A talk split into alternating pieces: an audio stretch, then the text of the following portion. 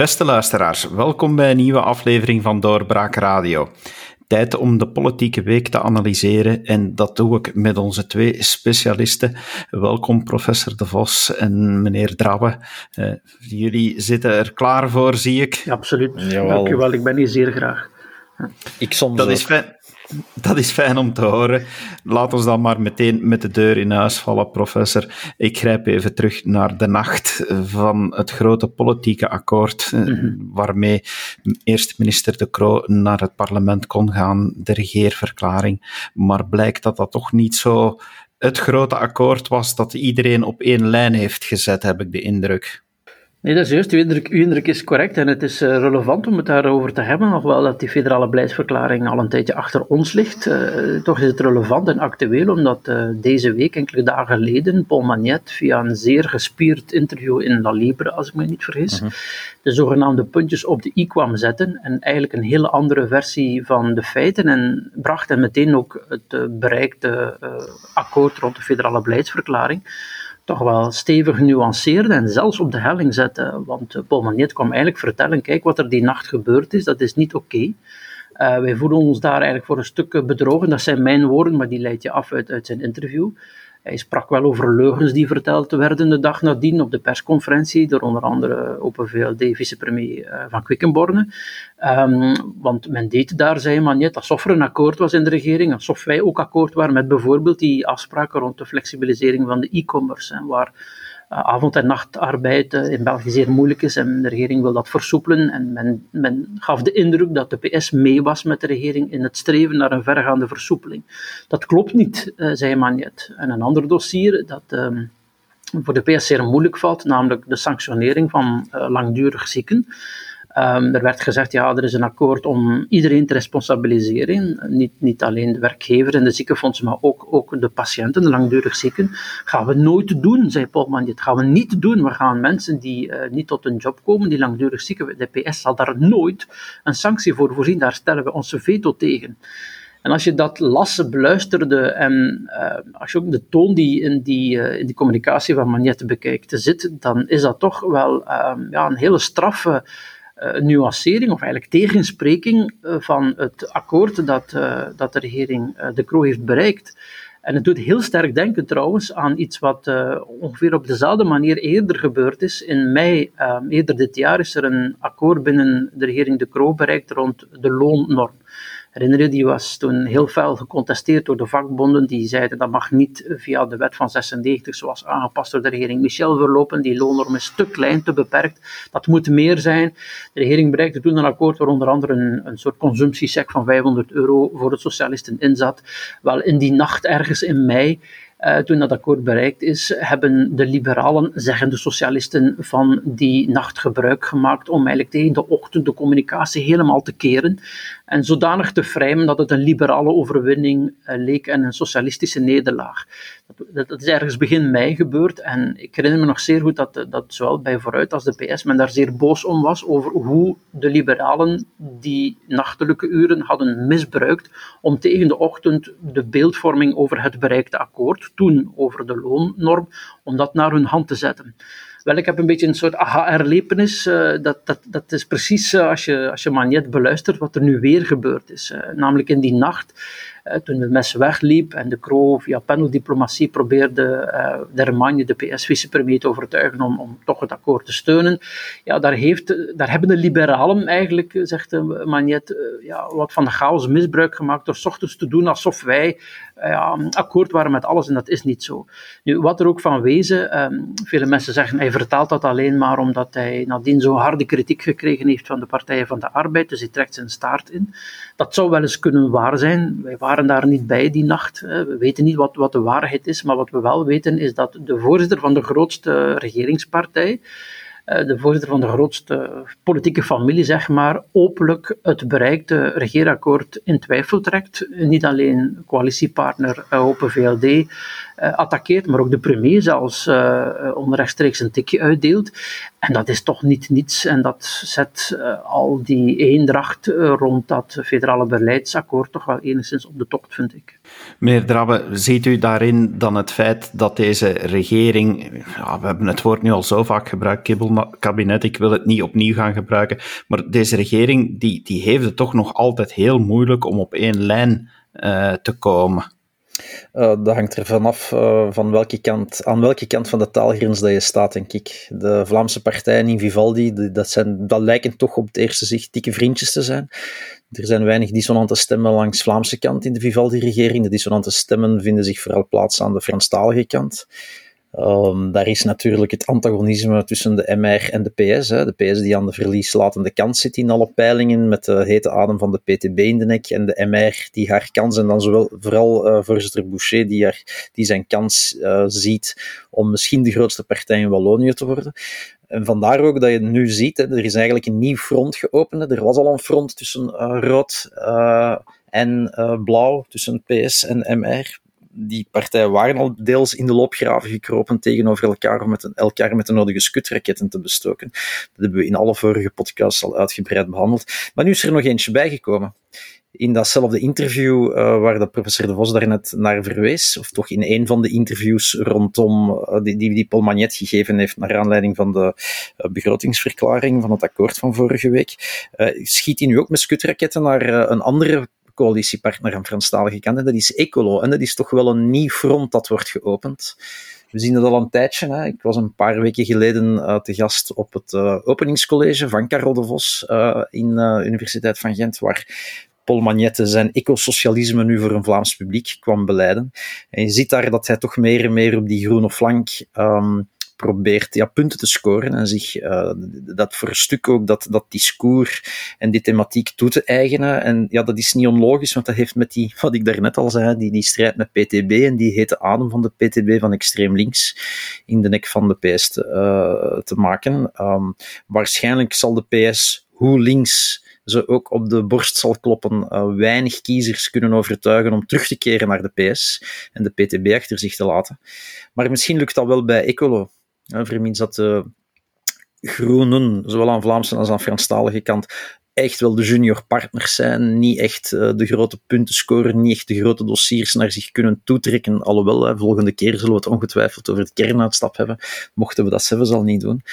Um, dat je ziet dat de Groenen eigenlijk nogal afwezig zijn in die federale coalitie in Vivaldi. En ik denk dat Magnet ook dat gebruikt om bij Groen punten te scoren en daar kiezers af te pikken als vliegen, zeg maar. Uh, PS en Ecolo, maar daar kan Karel de Vos meer over zeggen, denk ik, zijn altijd al communicerende vaten geweest. Dat is één. En een ander feit is, we hebben in heel de regeringsvorming van Vivaldi ook gezien dat er op een bepaald moment een groen-blauw front is ontstaan. Uh, van Boucher met Ecolo. Dus je ziet daar weer allerlei uh, machinaties en politieke spelletjes en elkaar vliegen afvangen die we wel in een ruimer kader kunnen plaatsen. Hè. Denk aan dat groen-blauwe front waar ik het daarnet had, over had. Maar die toch nieuw zijn voor dat eerste jaar dat Vivaldi aan de macht is. En dan zie je inderdaad, ja, langs Franstalige kant is er denk ik heel weinig uh, eenheid uh, of eendracht liever die macht maakt, waar aan Vlaamse kant uh, de partijen er wat op staan naar te kijken. Alhoewel, er is dan nog een front geopend, als ik mij niet vergis, de voorbije dagen. nu komt er ook kritiek op de CD&V. Uh, of liever, de CD&V heeft kritiek op uh, Dermagne, de PS-vicepremier, uh, die nu plots een dossier op tafel legt om voor 5000 miljard aan groene investeringen te doen tussen vandaag en 2030. Dat is een immens pakket. Waarop dat dan de CD&V zegt van, hey, excuseer meneer de vicepremier, dit is uw dossier niet. Wij, wij leveren daarvoor de bevoegde minister. Uh, dat is Vincent van Petegem. Dus ook daar zie je dan toch over de taalgrens toch ook wel, uh, de nodige barstjes. Dus uh, weinig eendracht eh, en daardoor ook weinig macht, denk ik, bij Vivaldi.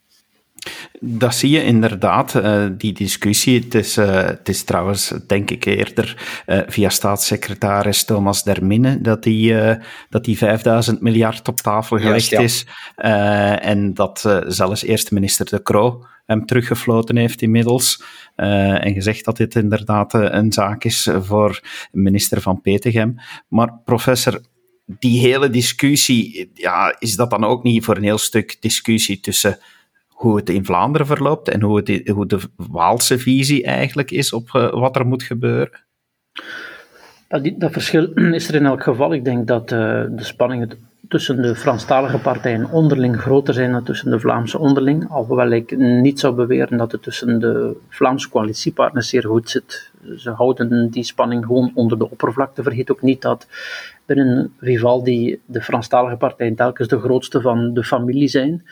Um, in Franstalig België is er een strijd uh, om het marktleiderschap. Dat is veel harder uh, dan uh, tussen die Vlaamse partijen.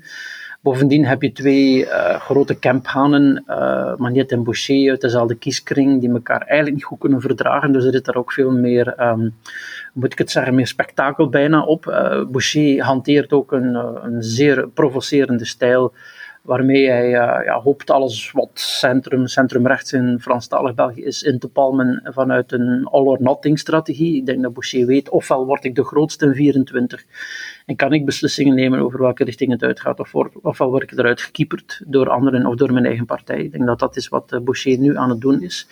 Um, en om al die redenen is de strijd in, in Franstalig België harder dan in Vlaanderen, maar ik zou nooit beweren als ik binnen die Vlaamse partijen luister dat het uh, tussen hen in Vlaanderen allemaal koek en ei is. Bijvoorbeeld, uh, wat uh, Karel Drabbe daarnet terecht aanhaalt, het feit dat de PS nu ook het front opent richting Groenen.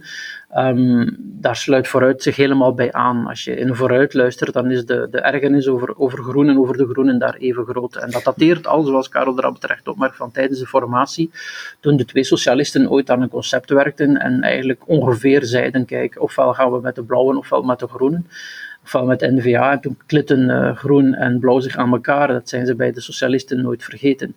En dat speelt nog zeker een rol. Uh, voor groen geldt dan in het bijzonder dat de partij niet stevig in de bevoegdheden zit. Ze hebben eigenlijk met Tine van der Straat een zeer belangrijk, maar eerder technisch departement. Laten we het de kernuitstapdepartement noemen. En Peter de Sutter heeft weinig eigen zware bevoegdheden. Uh, zit er wel als vicepremier, maar heeft ja, de persoonlijkheid niet om, om veel te polariseren. Probeert dat uh, wat stiller in de kern te regelen. En daar missen ze de steun bij Vooruit van, van, van Groen. Vooruit die trouwens, zoals de PS, ook op het groene front probeert actief te zijn. Toen de partij ooit voorstelde om uh, een ministerraad over de sociale dimensie van klimaat te houden. Dus ik denk dat aan, aan weerszijden van de taalgrens um, die spanning er wel is, al was ze nadrukkelijker. Um, aangevoerd wordt in Franstalige België. En uh, wat Karel Drabbe net naar verwees, namelijk dat, dat laatste wapenfeit in de rij van de PS, eh, het voorstel via Europa om uh, dus de versoepeling van de Maastricht-normen, begrotingstekort mag niet groter zijn dan 3% bbp per jaar en de staatsschuld niet groter dan 60%, en dat zijn de zogenaamde Maastricht-normen, die wil de PS opengooien. Ik vertel geen geheimen als, als ik u zeg dat tijdens de, de lunch na het, na het openingscollege um, Paul Magnet dat toen al naar voren schoof als een van de dingen die de komende weken en maanden moet gebeuren. Want zei hij, ik voel dat in Europa de wind wat dat betreft goed staat. En er zijn vele landen die dat eigenlijk willen. We willen daar vanaf en we gaan de klimaattransitie, waar hij het hele college lang over sprak, we gaan eigenlijk die klimaattransitie ook gebruiken om die normen open te breken vanuit het idee al die zware investeringen die nodig zijn voor die transitie, die moet je niet in die norm opnemen, want dat is, dat is onverstandig. En we hopen daarmee binnen Europa heel veel steun te krijgen. En je rekent ook op de, de bevoegde commissaris wat dat betreft. En je voelt dat dat uh, Open VLD en CD&V in, in problemen brengt. Want uh, dus de, de hele begroting is een, is een zwakke flank. Dat heeft de NVA ook goed uitgespeeld. En als nu de boodschap komt dat um, die, die Maastricht-norm ook op vraag van België versoepeld zal worden ja, dan, zal N-VA dat zeer goed kunnen gebruiken om aan de Vlaming te zeggen, kijk, uh, het is deze linkse regering, die trouwens in Franstalig België wat, wat minder links imago heeft dan in Vlaanderen, het is deze linkse regering die de Vlaamse welvaart in gevaar brengt door eigenlijk die, die begrotingsputten alleen maar groter te maken.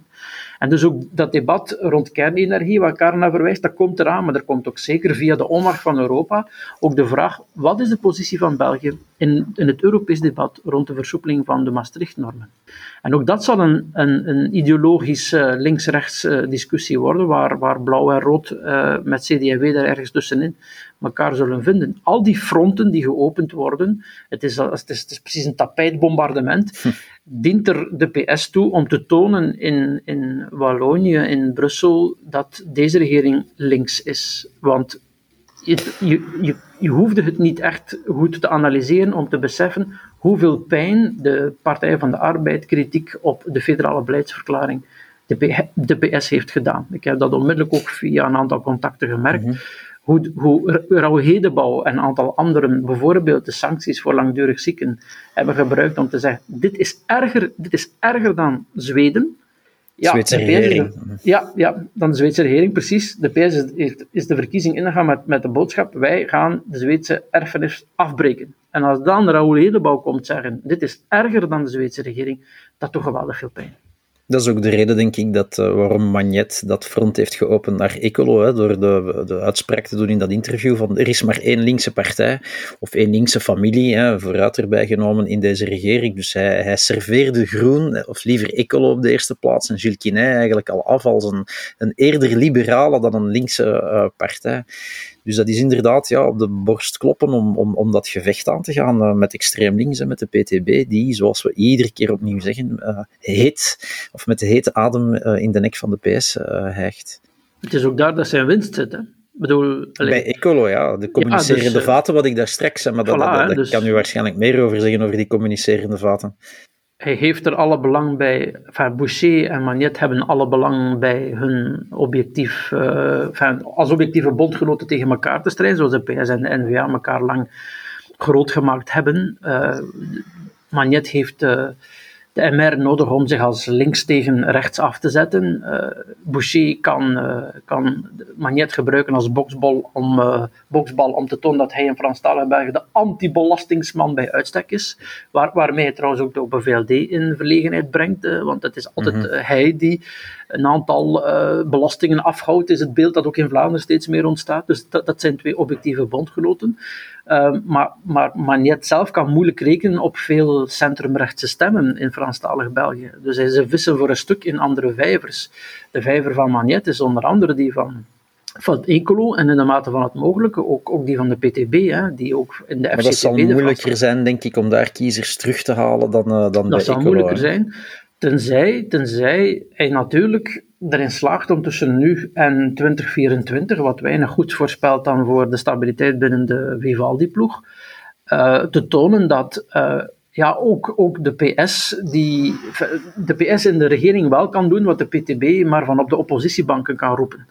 Uh, en dus dat, dat effectief de verhaallijn bij de PS is, Ecolo is liberaal en de PTB is nutteloos. Mm uh, dat, is, dat is het dubbele verhaal. Hè. Dus als je links bent in Franstalig België, dan stem je voor de PS. Want als je voor de PTB stemt, dan altijd niks uit. Dan stem je voor Ecolo, dan breng je misschien windmolens binnen, maar voor de rest asociaal beleid. Dat is een beetje uh, kort samenvat de baseline van de PS.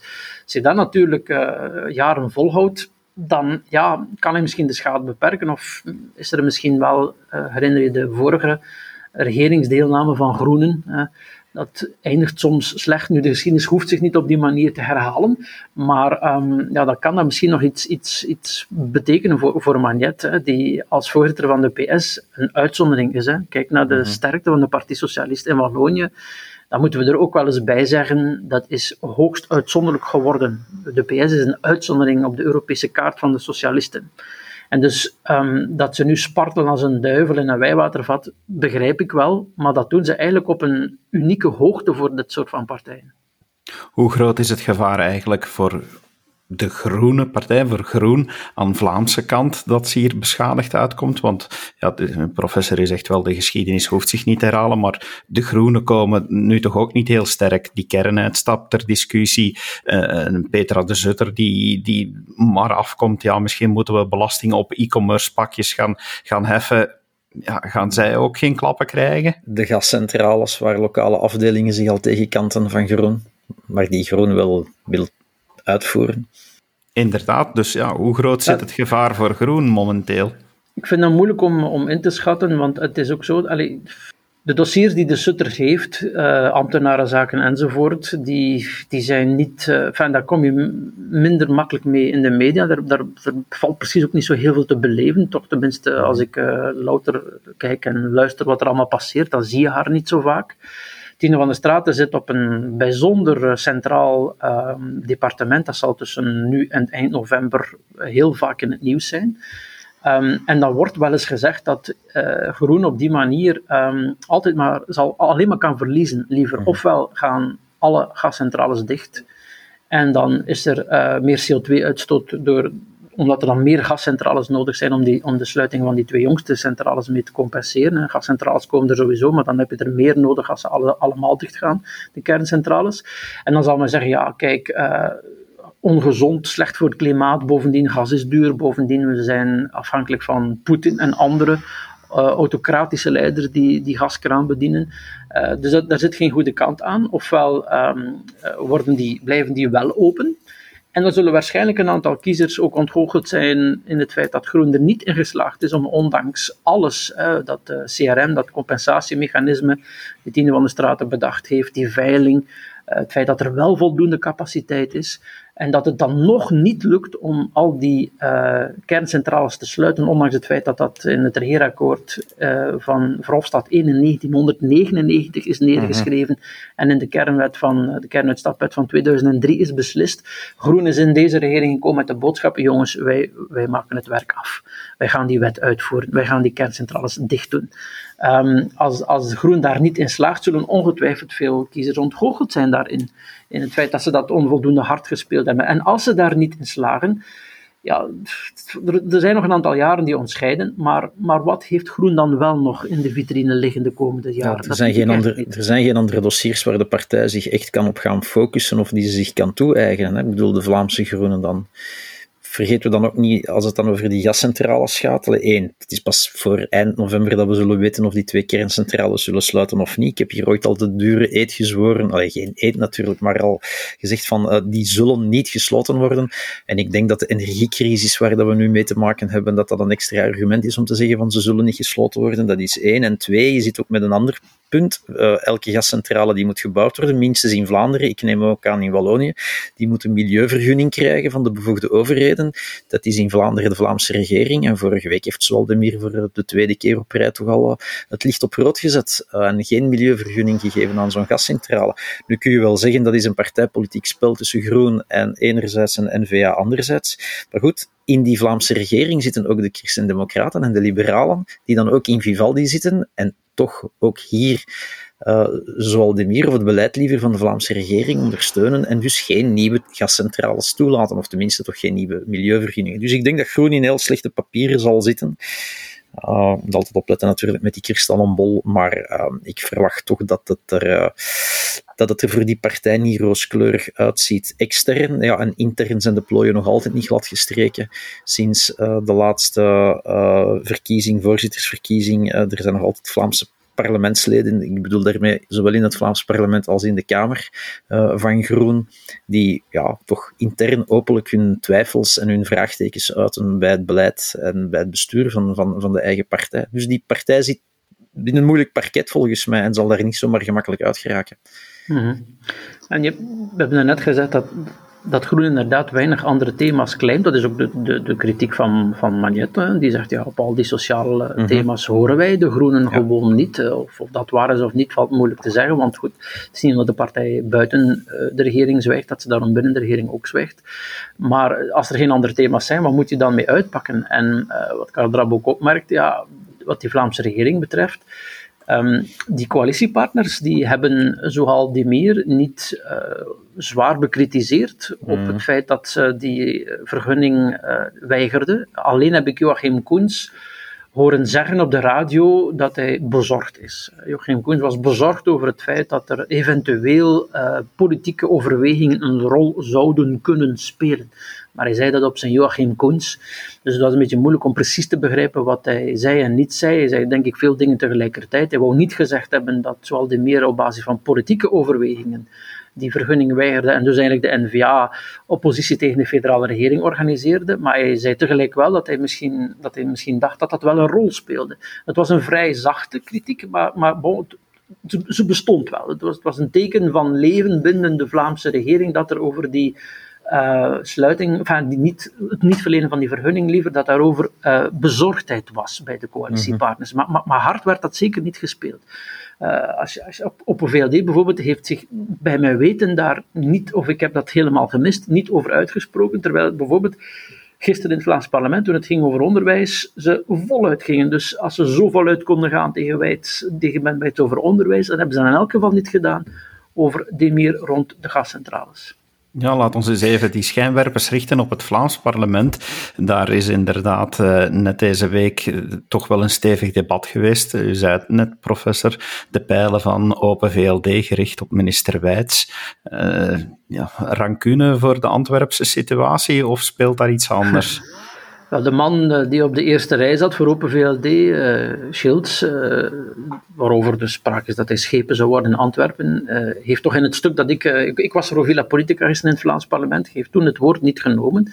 Waren Gwendoline Rutten en Jean-Jacques de Hucht die in dat dossier spraken. Er was een actueel debat in het Vlaams parlement gisteren over het grote lerarentekort, wat een echte crisis in het onderwijs. Hè. Veel leerlingen die in de studiezaal moeten zitten, scholen die misschien gesloten worden omdat er te weinig leerkrachten zijn, bovenop alle andere discussies over talende kwaliteit, het feit dat corona voor leerachterstand heeft gezorgd die nog altijd niet uh, goed gemaakt is, en zelfs het minst goed gemaakt is bij sterke leerlingen. Uh, dat soort van dingen, hè, dat de, voorbije weken en maanden toch vaak uh, niet zo'n positief nieuws over, over onderwijs. Er is een actueel debat.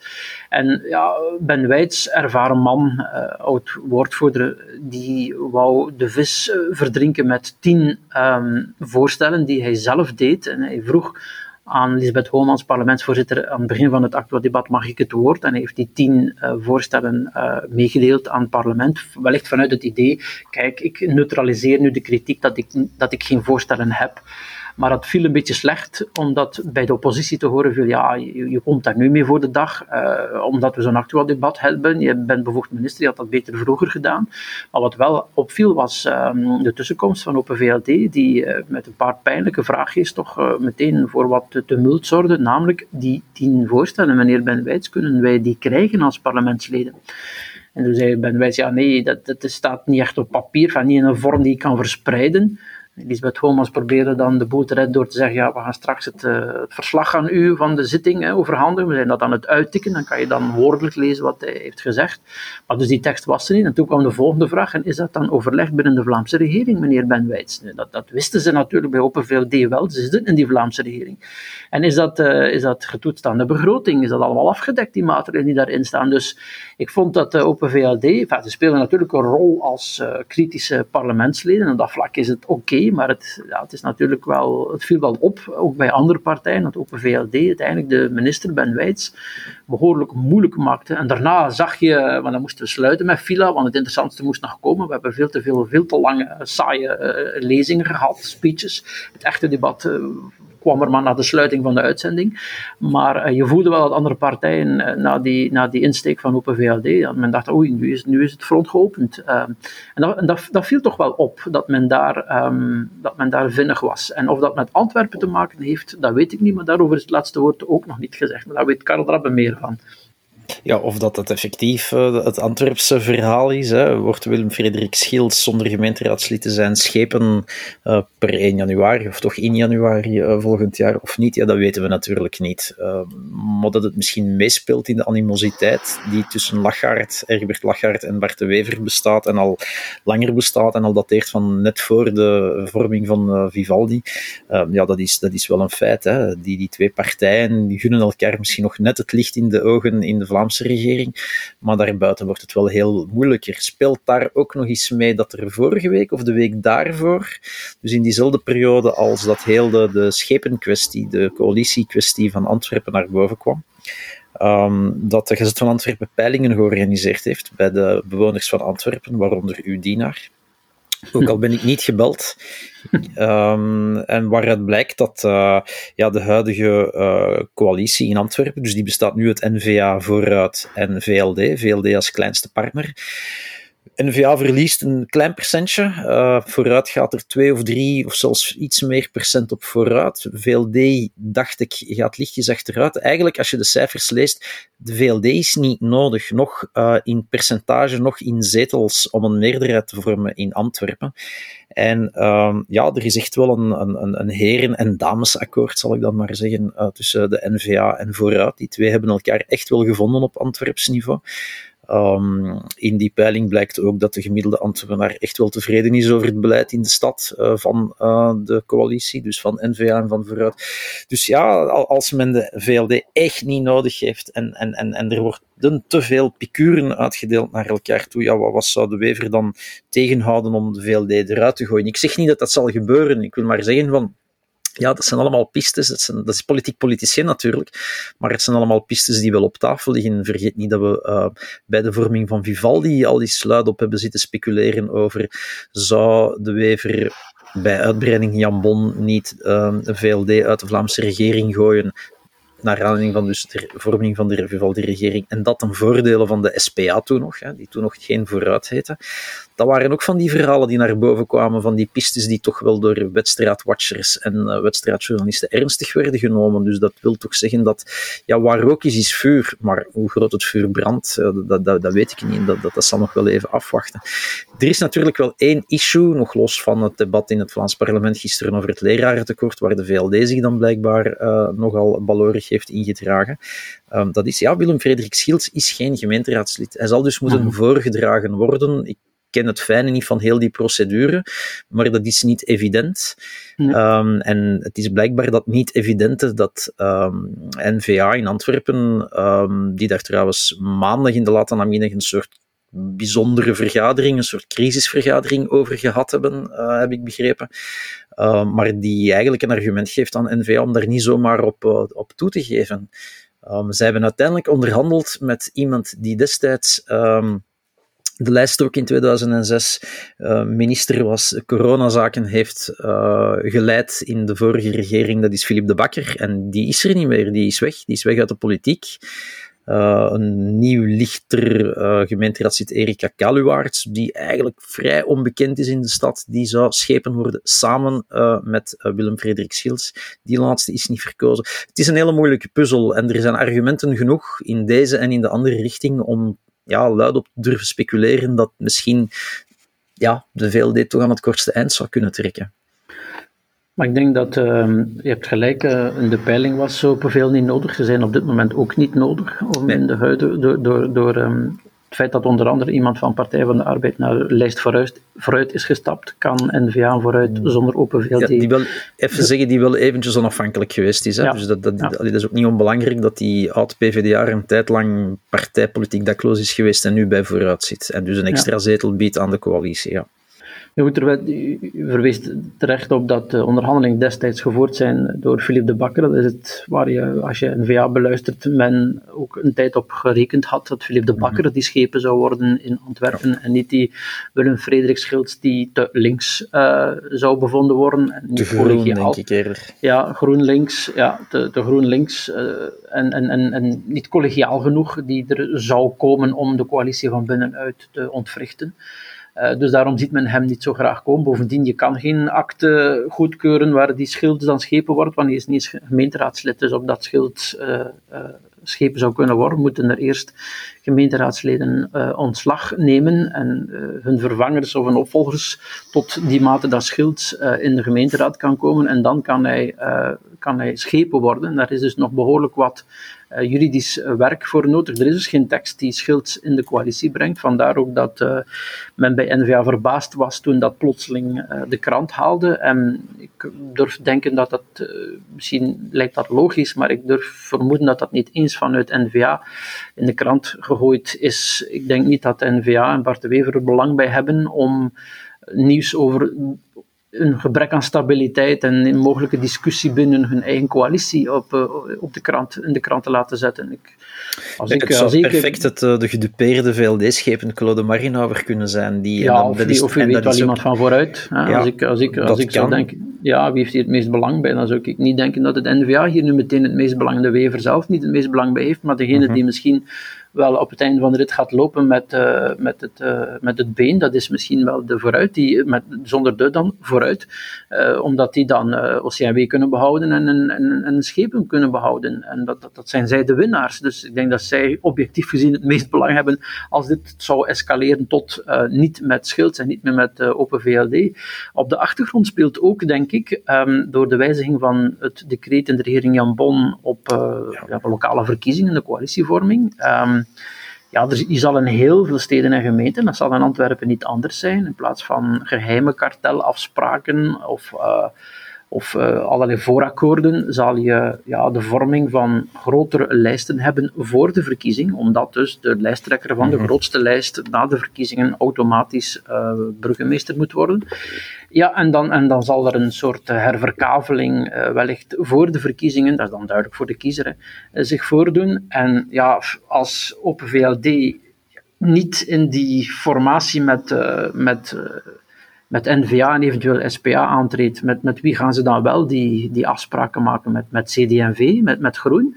Uh, dus ik denk dat je het ook in dat verband moet zien. Uh, het gaat niet alleen over um, schilds lanceren uh, voor, voor oktober 24 en eventueel de stoorzender zijn of niet binnen die coalitie. Het gaat ook over het grote pokerspel dat voor de verkiezingen frontvorming tussen partijen, groepen van partijen, om, ja, om, om die scherp in Antwerpen binnen te halen die, die voor, voor de Wever denk ik van, van kapitaal belang is. Hè? Want in principe in 23 moet hij herverkozen worden als voorzitter. Wordt hij minister-president, wordt hij premier, valt nog zeer te bezien. Maar wat doet hij zeer graag? Dat is burgemeester zijn. Dus ik denk dat dat voor hem ook cruciaal is. Maar anderzijds is er in Antwerpen momenteel niet echt een bedreiging vanuit eender welke andere partij voor zijn burgemeesterszetel. En alle andere partijen zien samengaan tegen de Wever. Ja, vergeet nog niet dat de tweede of de derde partij, de tweede partij sorry, in de stad, dat is het Vlaams Belang, Belang mhm. daar regeert niet niemand mee, daar wil niemand mee samenwerken, dat zal ook niet gebeuren. De Wever blijft dat herhalen, zeker niet in zijn stad zal dat gebeuren. Dus um, ik denk dat hij gebeiteld zit. Hou daar ook rekening mee dat de opkomstplicht wordt afgeschaft. Hè. Verwees al naar het nieuwe decreet van Bart Somers, uh, waardoor dat denk ik een deel van de allochtone bevolking misschien, uh, die, die nu al vaak niet ging stemmen, al helemaal niet meer zal stemmen. Dus ik denk dat uh, degene die het, beleid van, het, het, het, van de huidige coalitie steunt, gewoon rustig verder het bolletje zal roodkleuren achter Bart de Wever. Dus ik denk niet dat er voor hem echt een bedreiging uitgaat van eendert welke mogelijke lijstverwinning, kartel of wat dan ook. Al was het ook maar omdat het water heel diep is tussen groen en rood uh, in Antwerpen diepwaterfronten die gevormd worden, uh, discussies die blijven leven. wij kunnen allemaal gelukkig het overzicht houden vanuit de lucht en dat gaan we blijven doen. Dankjewel meneer Drouwe, meneer De Vos, voor jullie inbreng vandaag. Graag gedaan. En uw beste luisteraar, u weet het, elke week opnieuw welkom bij de politieke analyse in Doorbraak Radio. Graag tot de volgende keer. Dag. Dit was een episode van Doorbraak Radio, de podcast van doorbraak.be. Volg onze podcast op doorbraak.be/radio of via Apple Podcasts, Overcast of Spotify. Bezoek ook onze website op doorbraak.be en steun ons door een vriend te worden van Doorbraak.